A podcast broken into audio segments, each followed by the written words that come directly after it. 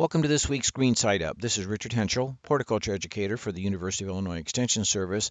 And this week I wanted to talk a little bit about our, our uh, feathered friends and bird feeders. Uh, certainly this time of year, those bird feeders will bring in a variety of, you know, migrating birds that during the early spring on their journey to uh, summer dig somewhere, uh, it's always fun to see what's happening at the bird feeder. Um, and this time of year is certainly before there's really much of, for them to eat elsewhere, in nature or in our home landscapes. There's just uh, limited food at this time of year, uh, naturally, if you will. So it's always good to uh, be sure we continue to our feeding efforts, you know, well into spring until they can find food on their own.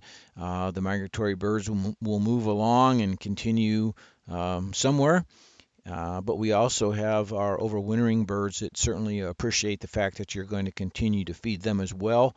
Some of the things I want to really address here would be, um, you know, plan to use up all the bird seeds so that summer storage and say are those pantry pests or grain pests are not really an issue.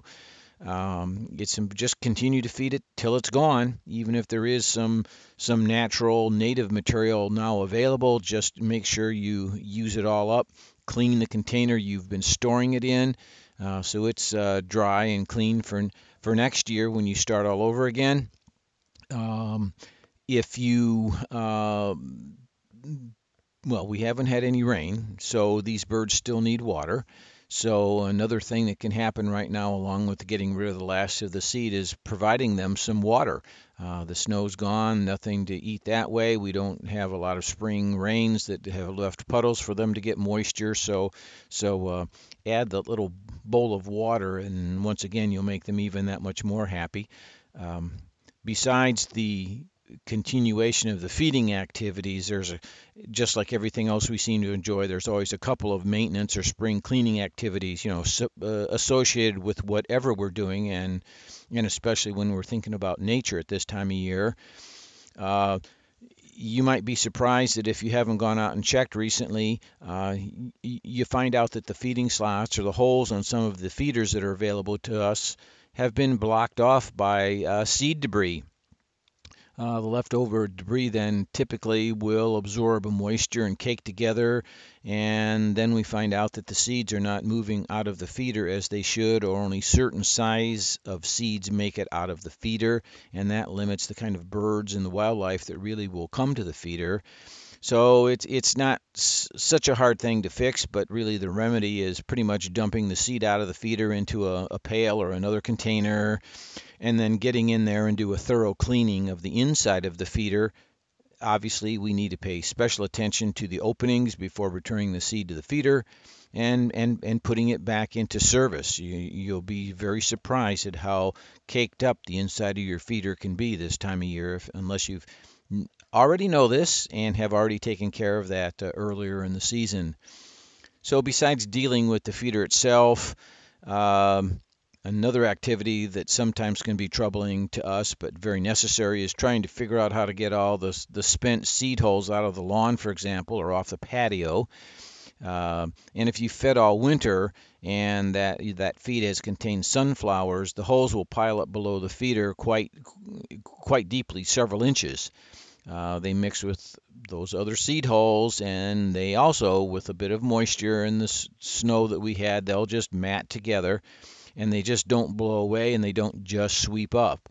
So they they typically are going to require you to get out something like a hard rake or a leaf rake, uh, square nose shovel, something where you can really break that matted group of seed holes up and get them. Uh, get them up and into a, a, uh, waste container of some type.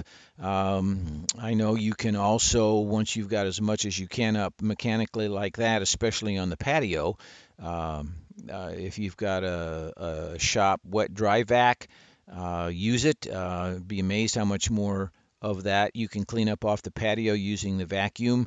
Uh, I'm also aware that uh, birders have actually used the vacuum out in the lawn portion underneath the feeder, and you're because you can't rake all that out with the leaf rake. So this is another way to remove that extra debris out of the lawn and let the lawn uh, have a good start this spring. Otherwise, the the matted seed holes are going to mat down the mat down the grass underneath the feeder, and then later on you won't be won't be so happy with that either.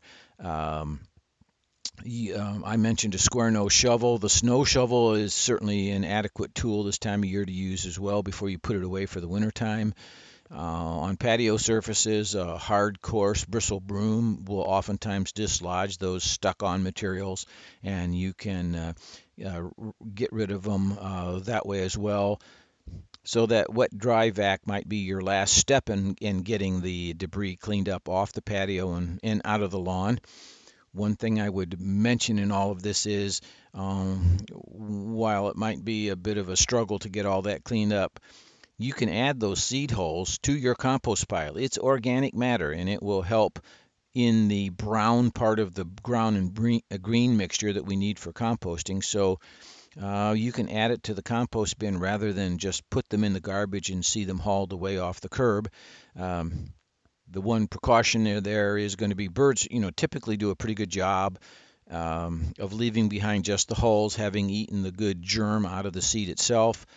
But as with all things, you can probably expect to see a few seeds germinating out of the compost pile, um, especially if you haven't uh, turned all that eh, all those um, bird the bird seed hulls into the pile as you would routinely with the rest of your yard waste that you always put into the composting. So just like when it's time to turn the pile because you've added a, a, a, a, portion of greens or browns, uh, you've just added a layer of spent seed hulls, you need to incorporate that into the pile as well. So this is uh, this is all good things actually. Uh, you've helped the birds. You have uh, added to the compost pile. Uh, as I say, you uh, encourage those birds on their path uh, to wherever they're going to end up this summer um, to stop and have a meal and, and get some water. So that's all all good things.